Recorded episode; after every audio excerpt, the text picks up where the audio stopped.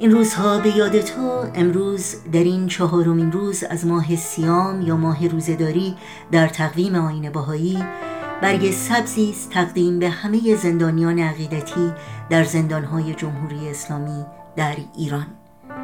برای بهایان ماه سیام که برابر میشه با 19 روز پایانی ماه اسفند در تقویم شمسی فرصتی است بسیار مختنم برای دعا و نیایش و تجدید قوای روحانی و اندیشه های والای معنوی.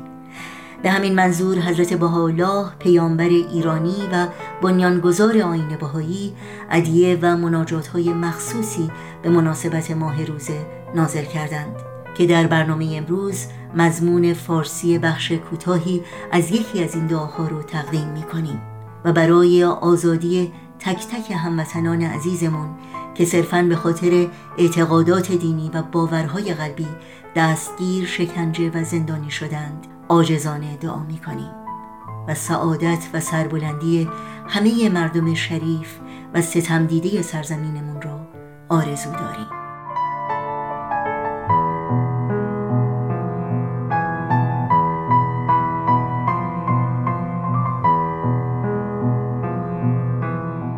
ای پروردگار من ای صاحب جلال و بخشش تو را به اسمت که به آن خود را بر بندگانت شناساندی و دلهای عارفان و قلوب مغربان را به جایگاه عز وحدانیت و مطلع ظهور فردانیت خود منجذب کردی قسم می دهم که مرا به روزی موفق نمایی.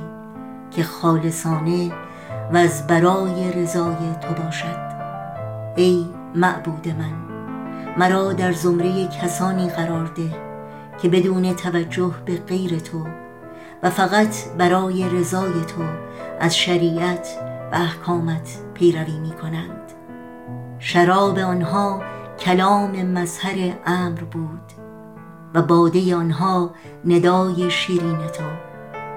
سلسبیل آنها عشق و محبت تو بود و بهشتشان وسال و دیدار تو.